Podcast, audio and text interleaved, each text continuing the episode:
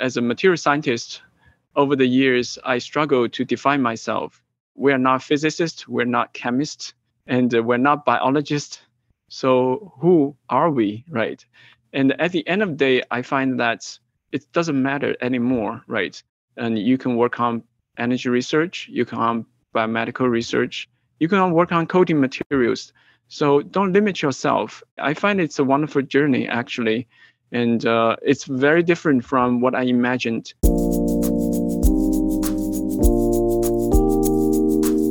Hello, hello, everyone. Welcome to the It's Material World podcast. I'm your co host, Puneeth, and joining me today is David.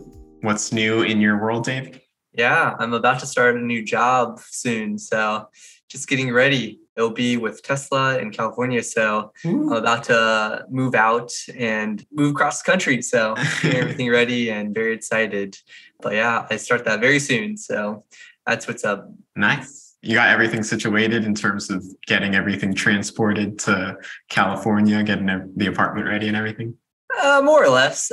Um, yeah, so it's just going to be a bunch of suitcases, but it's been quite the challenge getting everything ready. And so, if anybody else moving across the country, I sympathize with you as I'm subleasing an apartment, but it took like a month and a half to do it. So I started in November, but I think I just got my lease like a week ago. So oh my god, you're really down the wire. Even though like I started like quite a long time ago, so I, I so it's quite stressful, but I think everything's in place. If not, I'll make it happen. It'll be fine. Just be difficult. And be living living off the streets for a little bit while the apartment gets set up. Yeah, I have to go to a hotel or something. Yeah, it'll, it'll, it'll be fine. Yeah. I'll, I'll get it done.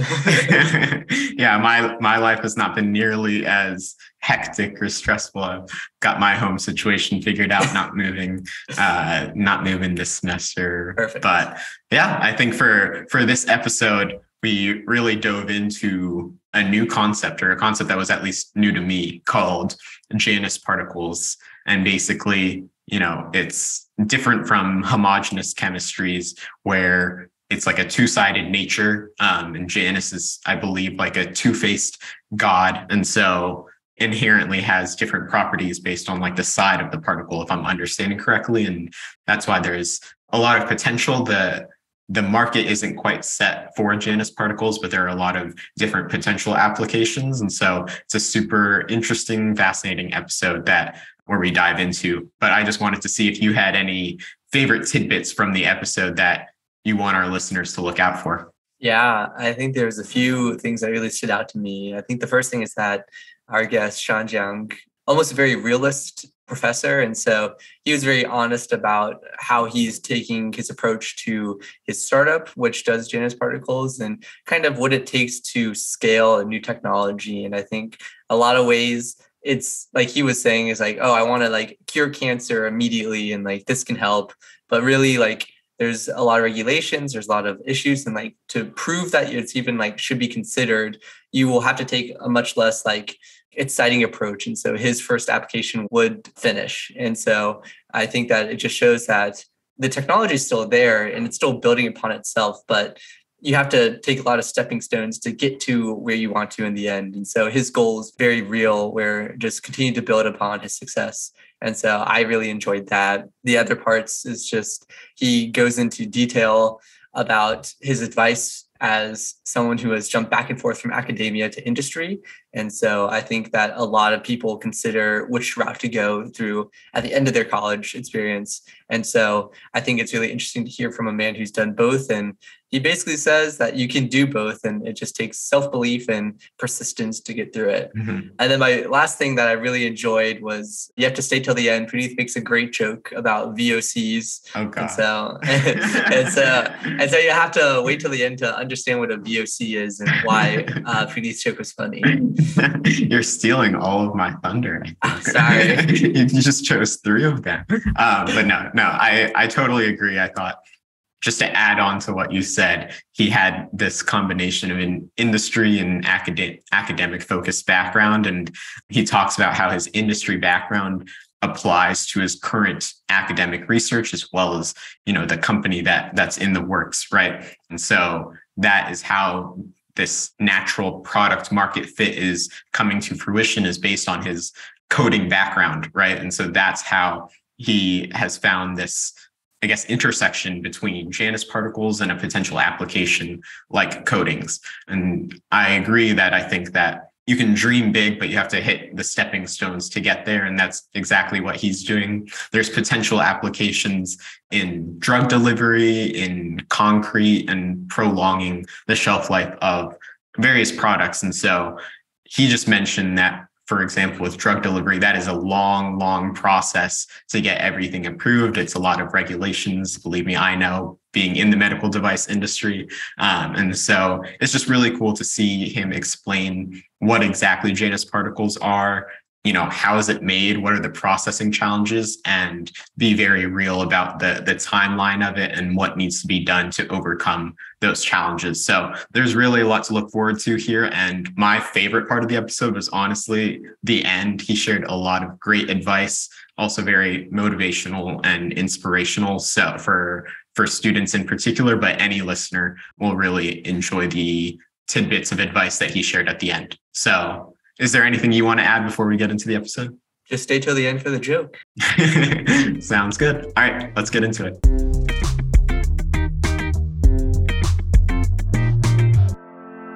Meta Material Inc. is a developer of high performance functional materials and nanocomposites. Meta delivers previously unachievable performance across a range of applications by inventing, designing, developing, and manufacturing sustainable, highly functional materials. Meta is a fast growing company with a positive and committed work culture and a phenomenally talented workforce. Our employees are inspired to do exceptional and innovative work and are proud to contribute to the success of the company, and they are our greatest asset. Meta attracts people from all countries and cultures with over 35 spoken languages represented across all our teams. Meta believes that diversity drives creativity and innovation. With locations in Canada, the United States, the UK, and Greece, Meta is growing and is looking for new talented people to join the team. If you're passionate about doing your best work, making a difference, and having fun while doing it, apply to one of our open positions at metamaterial.com/careers. All right. Hello, everyone. For today's episode, we are very excited to welcome Dr. Shan Jiang. Since earning his PhD from the University of Illinois Urbana-Champaign, in a postdoc at MIT and then has worked at the Dow Chemical Company as a project leader and scientist.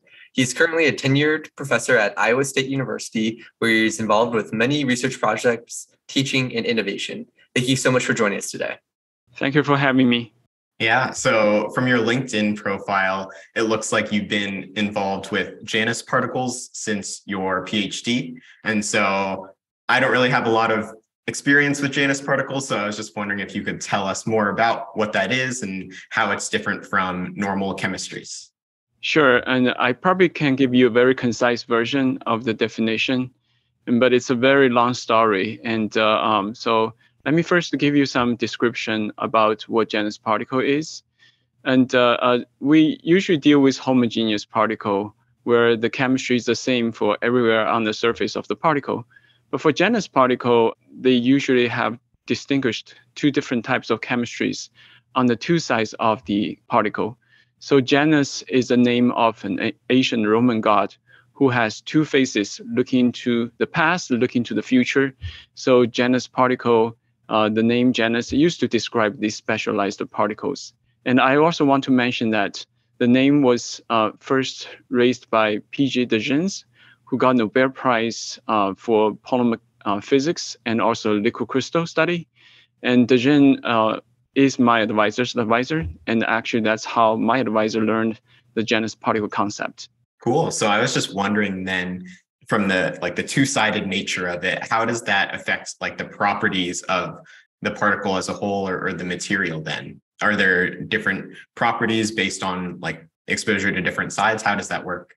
Very good question and uh, actually that's a that's a very big question i have to say and uh, that's what has been puzzling for the academic world for quite a while. And but let me walk back a little bit. Let's go back to de Gennes' original concept the Janus particles he, as a giant and a pioneer in uh, in the field, in the soft matter field, he actually has some really great inspirational uh, speculation about Janus particles. And when he raised the concept uh, in his soft matter article, he said that if you can make these particles two sides, like a surfactant molecule, which, for example, one side is hydrophobic, the other side hydrophilic, they may go to the air-water interface and form a layer. And he described that's a, a skin that can breathe because the particles will pack with each other. However, they will not pack 100%. There are always some uh, gaps between these particles. So there will be transportation through this film formed by the Janus particles. That's his original description. And uh, that's one thing that you could start to imagine that these particles would have very different properties, at least compared with homogeneous particles. And you know, the challenge is that uh, De Gennes was a great thinker, but in reality, nobody know, knew how to actually make Janus particles at his time. And actually, even after a decade, uh, he raised the concept. Nobody knew how to make high quality Janus particles in large quantity. Even today, there's still a challenge for the academic world. We're still trying to make the perfect Janus particles. And without uh, making the particle, being able to make the particles, and it's also very difficult for us to study the properties. And uh, I know that's not the perfect answer to your question, but I think that provides you the context to understand why it's so challenging to do research with Janus particles because to make them by itself is not easy. And if you could just really quickly, how are Janus particles made just briefly? Because, like you said, if it's so difficult, what do we have today? And then what do you think it will look like in the future? Correct. So, that actually has been a major effort in my lab. And I'm among the very first few researchers start to tackle the problem. Uh, we invented several methods uh, throughout the years. And one easy method is by directional coating. If you lay down a one single layer of particles on a flat substrate, then you do directional coating. Whatever coating you do, you can do uh, gold or oxide, different materials onto the top layer of the particle surface. And the particle will shadow themselves, right? So the bottom half will not be coated, only top half will be coated. So you can make a perfect 50% coverage Janus particles. And then you shake loose of these particles from substrate, and then you can observe them on the microscope. If you choose a material that can block the light, and you can see these particles actually show up a very nice uh, half dark, half bright look on the microscope. That's actually my PhD work. So to actually summarize what I did, I simply made Janus particles by this simple method and uh, look at how they uh, interact, kiss with each other the microscope. And uh, we wrote many high quality papers from this research. I still feel surprised when I look back what I have done because sometimes you feel that wonderful science paper would involve complicated instrumentation or a lot of hard try and error. But the, in reality, the idea is so simple. You make a, a very high quality Janus particle and observe how they interact with each other. This goes back to Puneeth's original question, how they behave differently, right? So this is the first time we actually observe very clearly how they behave differently. And these particles interact with each other very differently. They are no longer isotropic. So they form very interesting structures, clusters, even some long micelle structures and worm-like structures we have never observed before. And th- that opens a lot of uh, interesting ideas and uh, potential new research. So that's the significance of the Janus particles. That's very fascinating. And before we get into like the potential applications, which I'm excited about, I just wanted to touch on your background in your career. So, mm-hmm. like David mentioned in our introduction, you have experience in industry as well as academia, and that kind of diverts from what students envision as like one or the other career routes you know either i go into industry or i go into academia. Mm-hmm. i was just wondering how have you leveraged that unique combination of both in your material science career to make an impact in your fields of interest? That's a very good question and i often have that questions from um, from my own students. Let me say that i i did not uh, design my career that way okay? Like many of you we initially trained in academia and we want to become a professor. We think that's the uh, ultimate, the best career we could have. And uh, I want to become a professor at a very young age. and I I thought that's well respected, and I can do research I like, and that's the best way to utilize what I learned. And but over the years, I changed my idea, especially after I went to industry. And uh, long story short, uh, I, I, learned tremendously uh, in industry that I, I, would never be able to learn in academic settings. And most importantly, uh, it's the first time I learned how we transfer technology from bench side to the market side. And I have the first hand experience about how really turn, convert uh, the innovation and discovery in the lab into a product. And that experience so valuable for actually for my later career. So I still leverage my inspiration in industry in my current research work. And one thing I do find different is that in industry, you do have a very practical problem. You focus on the need from your customers instead focus on yourself. So on the other side, in academic settings, we usually focus on our own problem. And uh, I'm not saying the problem is easy, uh, but usually that comes from our um, intellectual curiosity. On the other side, uh, from industry, usually the problem comes from solving a practical issue for your customers. I cannot say that's an easy problem actually. So, but sometimes if we stay in academic settings for a long time, we usually dismiss those applied problem as easy or not worthy of intellectual uh, vigorous, right? But on the other side, to solve those industry problems take tremendous understanding, fundamental understanding how things work. And uh, so I think I benefit from that. Look at my career. I was trained as a physical chemist. I was not even an applied scientist by training. As I mentioned to you, I observed these particles on the microscope without any clue how we can use it. And when we discussed with my advisor, Professor Steve Granick, when we were writing a paper, I asked him, I still vividly remember, I asked him, should we put on some application at the end? Maybe we should try, say this would be good for drug delivery or anything we could think of. And Professor Granick's response is, let's don't bother you because we actually have no clue, right? So, so at the end, and he's correct, the challenge for professors, researchers only stayed in academia, they had no clue about industry problems. They had no clue what this could be used for. Maybe they heard something, but it really takes experience and solid work in industry to, to gain that uh, perspective. So I was fortunate to have that, and I brought that to back with me uh, to Iowa State. So that tremendously benefited me. I can tell you that my first project coming back to Iowa State is to make Janus particle again, but this time not by directional coating, because by directional coating, the particle can only you can only make milligram at most five six milligram one batch, and it takes tremendous uh, time effort to make small quantity and expensive. They have no chance to go into the industry and and find any application.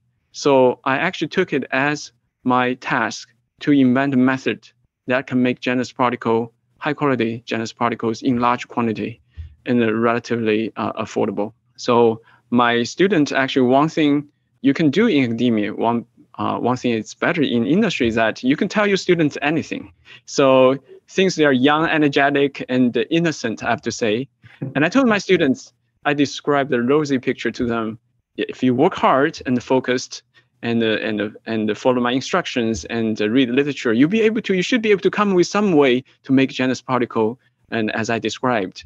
So if we can make that, that opens so much opportunities. Of course, including myself, we did not know how difficult that is. Mm. So it took several students and many years and uh, for us to get there. But eventually, we we found a method that can uh, scalably make Janus particles with very high quality. So that actually became a patent technology, and uh, and also we started spinning off a company based on that research. It's really interesting that you learned a lot from both sides, and now together you're forging ahead. And so I'm really interested to hear mm-hmm. more about the technology that you've invented and patented. But before there, mm-hmm. maybe we could say uh, take a step back to the mm-hmm. more technical level, and maybe on the question of Janus particles, could you explain what particular materials are used in Janus particles? I know you mm-hmm. said gold and oxides, but to make it mass scale And how do you ensure they have the proper chemistry uh, throughout the entire batch? That's an excellent question. So obviously, um, it depends on your application, right? So this is a chicken and egg problem. If you if you know your application, then you know what to make. But before you know application and you don't know what to make, and on the other side, even you have a perfect application in the world, you don't know how to make the Janus product for that, use the right material, then you still end with nowhere. So I think the academia and industry is still trying to figure out. And that's why it's so important to have knowledge on both sides. And on the one hand, you can, if you search Janus particles in the scientific database, you see thousands of papers every year. And sometimes I wonder, what are these papers lead to at the end of the day, right? If you dig into the paper, there's another researcher find another way to make Janus particles, maybe make a little better. Or they find that they can make Janus particles with this new material nobody has tried before. Then you ask the question, why do we need to do that in the first place? Is that making Janus particles our goal or make them useful our goal, right? So going back to the question, you may argue that now if you don't know how to make Janus particles, then how do you know how to use them? I, I have to agree with that. The problem is that there's no universal method to make Janus particles. For example, the method I described by directional coating, use gold or inorganic material would be the best way to do that. And but you can deposit on different particles, polymeric or silica oxides, and any particles you, you want to try. People have done that. However, on the other side, if your application is about using polymers, then that method would not work. If your application involves kilograms uh, quantity of Janus particles, obviously the scale is impossible, right? So you then have to find the proper method to make Janus particles. What we have tried in our lab is uh, making Janus particles these days using method called emulsion polymerization, which actually has been used in coating industry, which I learned at Dow. So this method advantage is it's scalable, it's very uh, relative cheap um, because you have to industrialize it and commercialize the technology. So there are platforms you can just plug in once you establish a method to make the particles in large quantity. But this cannot give you some other properties that can be made by the uh, directional coating method. So it all depends on your application. There's no one fitting all solution. And that's a challenge, but also that's a fascinating part for this research. And you keep making new particles and searching for new directions of utilizing these particles. So I had a question there then with that process, is that limited to just like the polymer materials in terms of creating these Janus particles or what's kind of in scope there and then i know you mentioned the chicken and the egg problem in terms of mm-hmm. potential mm-hmm. applications which i think we'll we'll get onto later but for example i guess i could see polymer polymers being used in in drug delivery applications so i was just wondering kind of what's in scope for for your research lab in particular Right. So, you know, I had some drug delivery experience and I exactly know. So, of course, when you try to innovate, you put everything together, you find inspiration with your prior experience. And uh, I know how to make Janus particles. I did coating research, I did drug delivery research. But at the end, I picked the coating research as our application. And the reason is when I worked for the drug development, I started to realize there's so much constraint you have to go through with the drug development. And compare with the coating industry, I'm not saying coating is easy. On the other side, the, the materials you can utilize for drug development is very, very limited. You can you need to test the safety and uh, degradation sometimes, and you have to decide which drug to use. At the end, you need to have a collaboration with a good clinician to go through the clinical trial. And after evaluating all these challenges, I decide coating materials may be the easy route. But by saying that, uh, I'm also thinking that if we develop some Janus particles for coating application, fully understand how they behave and how they diffuse, how they assemble, maybe some of knowledge I learned over there could be carried to uh, drug delivery research. And uh, you just have to pick the battle. I pick the coating material research battle for now. And but you have a very good question, and uh, these particles potentially could be utilized in many different areas we just need more research on that. Well, then I guess my next question there would just be you mentioned your focus is on coatings. And so, mm-hmm. what industry could that, or are you envisioning that impact is made in? Because I know coatings can be present in aerospace, construction, et cetera. Right. So, when we talk about coatings, it's actually one interesting feature is it's everywhere, right? But it's also very different. The coatings we put on the wall is very different from the coating you put on, for example, airplane surface, because the requirement is different. Interior coating and exterior coating is different. Deck coating is different from floor coating. And so uh, what we are focusing on currently is architecture coating, interior wall coating. When I first started this idea, we thought it's very simple. You make some Janus particles, we put on the surface, hope that it will become a good coating. Okay and it turned out to be very bad coatings. We made some really nice Janus particles, and we can make large quantity, as I mentioned, through our emulsion polymerization. And uh, we're very thrilled because when we look at them under the uh, microscopy, they show wonderful uh, morphology, and they also show very interesting behavior when we study the assembly and uh, um, how they diffuse. But when we just blindly apply to surface, hoping they become a good coating, and they turn out very very so low quality coating. They don't hold up very well and you easily you, you can scrub on the surface they, they disintegrate in no time. And when we start to examine the problem it came to me very clearly. The Janus particle half of them is one property the other half is another property. If you force them together they don't like to stay with each other. Make sense? And and they, they fight with each other. So you build a coating out of it they don't work that way. Coating needs a lot of integrity and also and uh, um, they have to come together form a very strong film. Janus particles they don't like to do that. But suddenly it came to me is that maybe I was trying the wrong thing. Instead of trying to reinvent a new coating system with the Janus particles, I should work with the current coating system because in coating industry they have been optimized for these polymers for many years. And through my training at Dow, I learned that coating materials simply are particles, simple polymeric particles. These are fluffy particles and they very stable in the aqueous suspension because nowadays we, we change the uh, solvent mostly to uh, water. So there are many technologies developed to stabilize these polymeric particles in water by adding surfactant, dispersant, and design their different composition and also surface chemistry. And then when you dry the coating on the substrate, for example, you brush your paint on the wall, simply these water molecules evaporate away, leave the polymers behind. And these fluffy small polymer uh, spheres, they start to interact with each other, penetrate each other, and holding hands together. Eventually, they form very nice film. And the, the trick part is to design very delicate chemistry composition so that they, they're stable in a solution, but once they dry, they come together, form very nice film.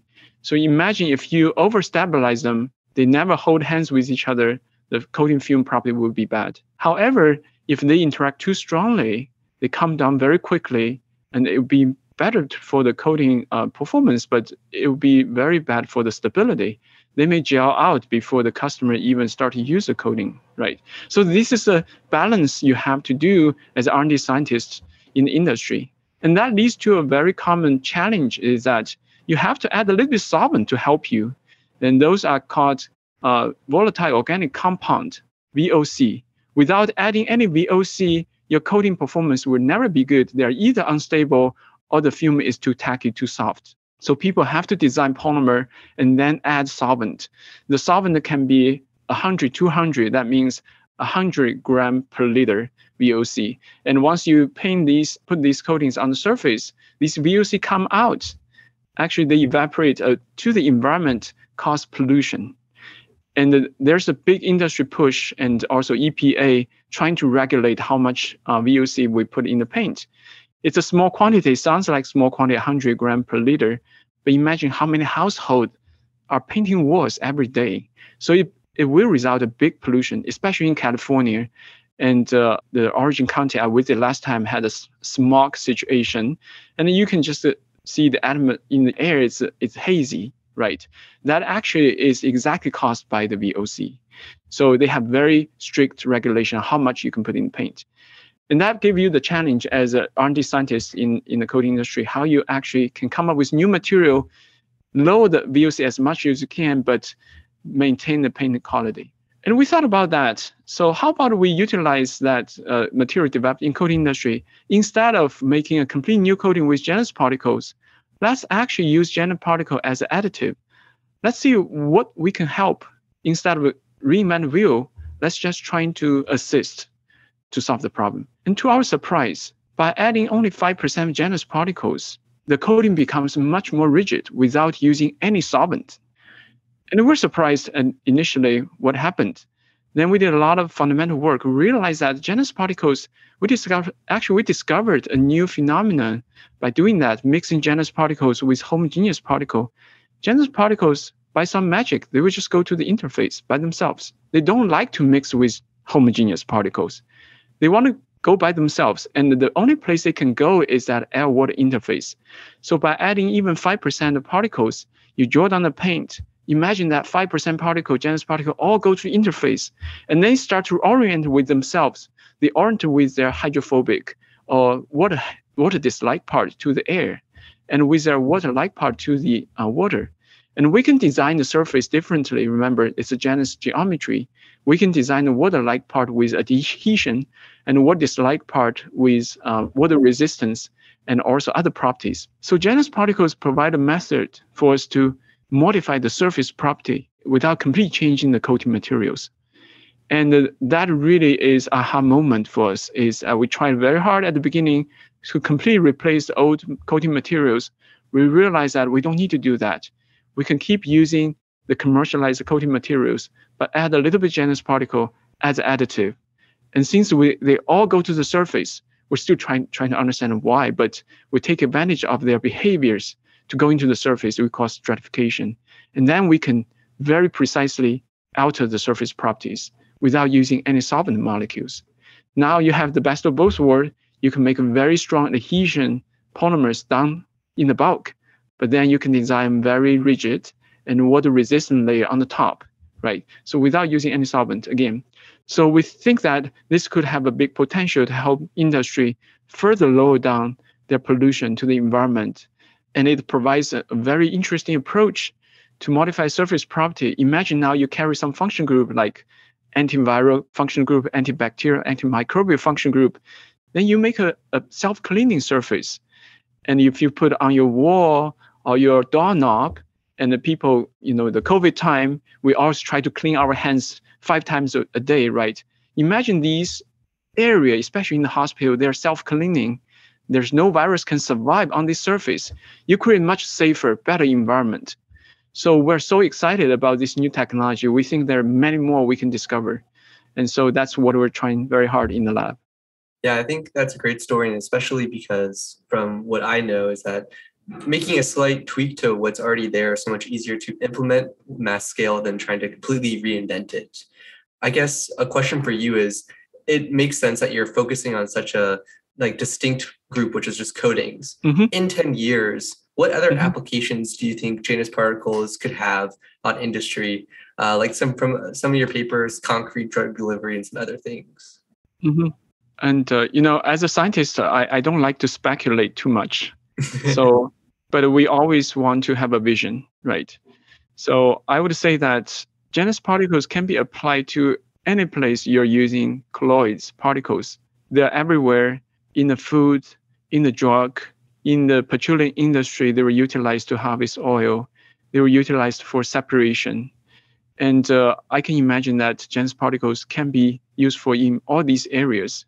And however, I think the danger is to scratch the surface we just make some Janus particle and force the application. And if it didn't work, we give up and move on, right? So I think the a little success we achieved with coatings is simply because I have a thorough understanding how coating materials work. And we tried initially, it did not work, but we did not give up. We're searching for new ideas, right? And, and fundamentally, you have to understand how things work together. And it takes a perseverance and knowledge to get there. And I believe that Janus particles in 10 years, I hope it becomes a common commodity material instead of such a special material. Even for now, you still cannot buy it. And we're still trying very hard to come up with the method to fully scale the production. And uh, as you mentioned, it is uh, much better, easier to utilize that as additive so that people would accept that technology easier. And uh, when you work with coating industry, you realize these coating people are notoriously stubborn. And I don't blame on them because you want to tweak anything, you want to change the pH slightly, you may ruin their product. Mm-hmm. Coating is a complicated system. Changing one element may not just change one property, it can change the whole properties. And that's why even when I trying to pitch them the idea of Janus particle, they're still skeptical.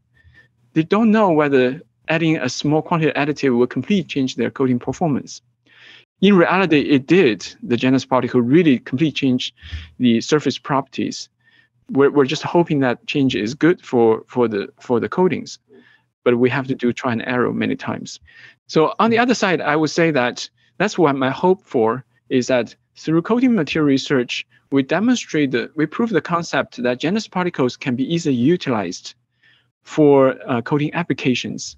And with this first success, we can reach out to other areas that utilizing colloidal particles. You know, the milk we drink is colloidal proteins, right? And in drug delivery, there are a lot of lipids we use to protect the drug. You know, the recent advancement of mRNA vaccine, the core technology is using a lipid that can protect mRNA at high temperature, right? So if you think about these problems, they're seemingly unrelated, but actually they have all these connections about the colloidal science, particle science. And that's exactly what I trained for. And I like to utilize my knowledge to keep pushing the technology. And I hope that Janus particles become a common tool for people and they're easily available, very affordable. So any researchers have a new idea they want to try and they can test them out. For example, in drug delivery field, people utilize these um, lipids and in the cosmetic industry, in many other industry, people utilize surfactant, dispersant. I'm hoping Janus particle become another candidate. When you think about improving your research, improving product, not just to think about small molecules, but now Janus particles available. You can buy some Janus particle, try and put in your formulation, see how that improve. So that's my hope that it becomes a readily available tools product for the industry instead of a fancy concept in de Gennes paper. 20, 30 years ago. So that's my hope. I cannot promise it will be a huge hit on the market, or mm-hmm. I don't even know how successful my company would be. And also, to make a lot of money is not my goal, to be honest with you. And I feel very proud at this stage, even though we only see limited success, that I can take over de Gennes concept and take advantage of my blended background in both industry and academia and develop something that we never had before. And also, hopefully, we can eventually come up with a product that can generate tangible impact in our everyday life. And that's probably my dream also. Yeah, no, that's just an amazing dream. And so I guess well, our next question is you kind of segue perfectly into it is that that's your goal. And so to achieve that, what are the main like blocking steps? What do you need to overcome in your technology or maybe market adaptation for your goal to succeed? I think because my blended background and I do have a different perspective about how you can uh, translate the technology to market. First of all, I have to emphasize technology wise, we do have a lot of work to do. It's not simple or easy. And uh, I like to have a even more fundamental understanding, as I mentioned, this unique behavior of Janus particles all go to the interface very quickly in, in a dynamics we never observed before. We don't understand. I'm trying to work with simulation scientists and we work with a colloidal physicist trying to understand what's going on. So that's a collaborative work is going on. We're trying to write grant proposals and secure more funding to do that. On the other side, I have to say that doing a great job in academic research may not be enough in this case. So uh, that's why I mentioned about the startup company.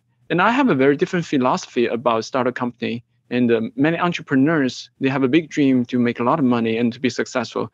I don't want to be sound arrogant saying that I don't want that. Of course, you want being successful. However, the major driving force for me to start a company is to help train my students and help to reach to the market. And uh, this is a wonderful vehicle for us to commercialize the technology developed in the lab. Not just about uh, making a lot of money, but also trying to see whether we can further push in the technology to the market. And I learned tremendously. And I have to praise Iowa State in this case that and Iowa State has a very a wonderful ecosystem for us to carry out the research in, in, a, in a more industry settings. And they provide us resource and also even space and to launch the business. And, uh, and uh, it takes not just the technology to get there, but also takes teamwork. Also received a very generous help, especially from ISU uh, alum. And one of the ISU uh, alumni, uh, who is a successful entrepreneur himself, and don- um, very selfishly donate his time and guide the company through many different development stage. And we're also lucky uh, to find a local collaborator. So we now work very closely with a, a coating company, a regional coating company, Diamond Vogel, to commercialize the technology. Because coating uh, is a complicated industry, so there, there's no way you can just do it by yourself. So you really have to uh, dive in the industry, and uh, it takes tremendous power, financial power, and uh, and human resource to do that. So I often find myself now trying to balance my time between my academic research and also commercialization. However, on the other side, I think that as a scientist, we should not leave everything to the industry. So we should not think that it's a great technology. Once we file patent, someone will pick it up and develop into product. Sometimes maybe it's best to take things into your own hands and push through that first stage and show the proof of concept, the minimum viable product. And once you demonstrate successfully to people, this is, can be really commercialized, and then other people may pay attention. So to push through that initial stage is difficult, and usually it's not being appreciated. But I think that uh, researchers, scientists, uh, even in university, can do a lot to work in that direction. It takes time, effort, and some luck, but I think it also broadens our horizon. And uh, to me, the best return is uh, to see my students start to take ownership, because now when they work on the startup, they realize all the skills, the knowledge they learn in the lab is not something that only end up in the paper. Now they can leverage that to develop a product. Now they truly understand why we do certain things certain way, right? Now they understand the fundamental interaction lead to the stability and also the, all these chemistries we created, complicated chemistry, can lead to wonderful functionality to the coating materials. And they start to take ownership and develop their own ideas. So I find it's very fulfilling at the end and to see my, see my students grow in that regard. I love that. And speaking of your students, I was just wondering if you had any advice for material science and engineering students that are looking to get involved in innovation it's clear that your lab is very focused on innovation and all the the challenges and aspects that come with it but similar to starting a company you know starting like an on-campus club requires innovation and teamwork to certain extents do you have any advice on students who may not know exactly how to get started or how to get the resources they need but they want to succeed in you know starting a company or starting an on-campus club or, or whatever? I just can talk to my own experience. Sure. And uh, i think that we, we have a misconception that if we are the best technical person then we develop the best technology we have to be more open-minded so the best technology may not lead to the best product then you ask what else can you do right i want to emphasize two things First is people. You need the best people to develop the best product. And it's not the technology, it's people who drive the technology. And the second, and may, it's just my personal opinion, is the timing. And it's very important you find the right product to work on the right time. It may not be the best technology, but if the product is much needed by the customers or by the industry, then that's a great product. Maybe you have to adapt what you learned towards that direction instead of trying to just develop by your own. And uh, uh, I think um, that's why I think I encourage all the students. If you want to do entrepreneurship or innovation, it doesn't matter where you start. Maybe you can start with your own technology, but then it's important to be open-minded And you should look at what other people are doing and really talk to many different people, do a customer discovery, call them up and ask, what do you want? Instead of trying to sell your own technology. If it turns out what they want is different from what you can do, it's fine to switch gear and make what they want.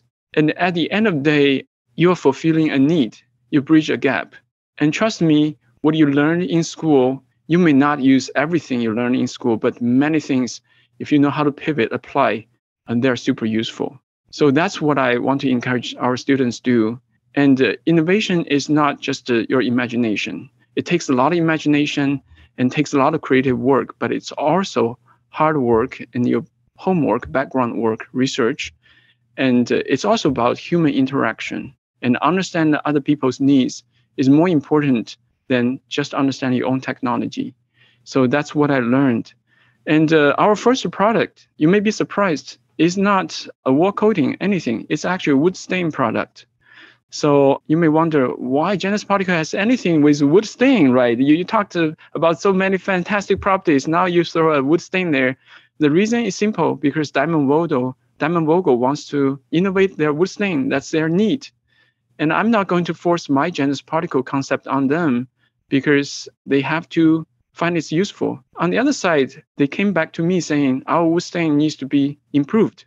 And we have been struggling for many, many years. We could not do it. Can you help us? And we find a way to help them. And actually, we find Janus particles really help their wood stain. And that, that's a happy ending.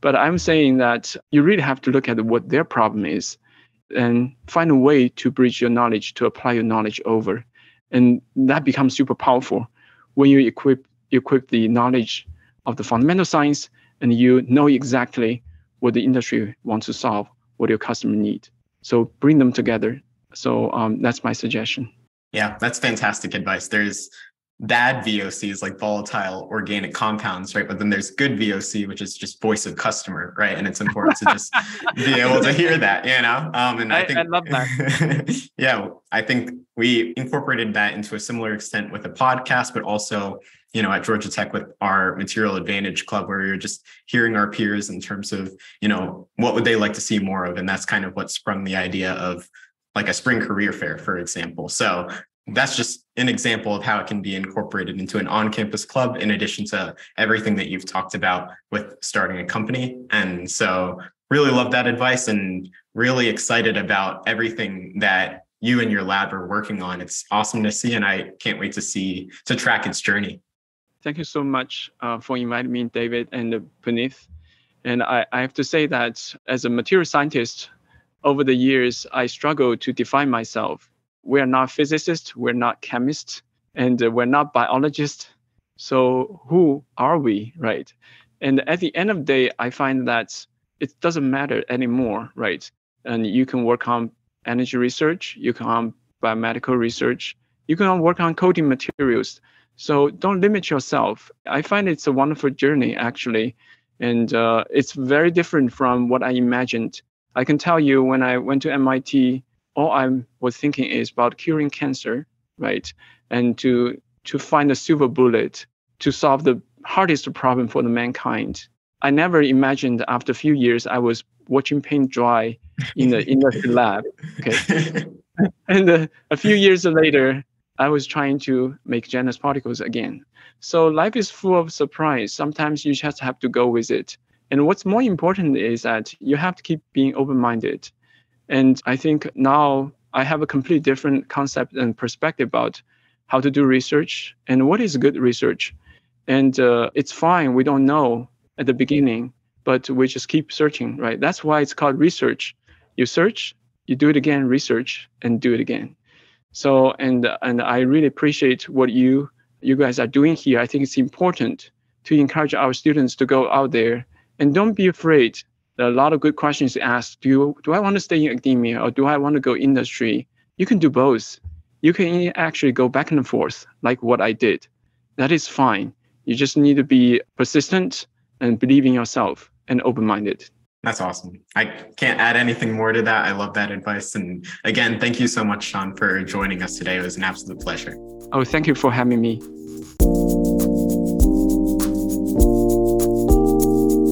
As a materials engineer, we can make an impact in nearly every single industry.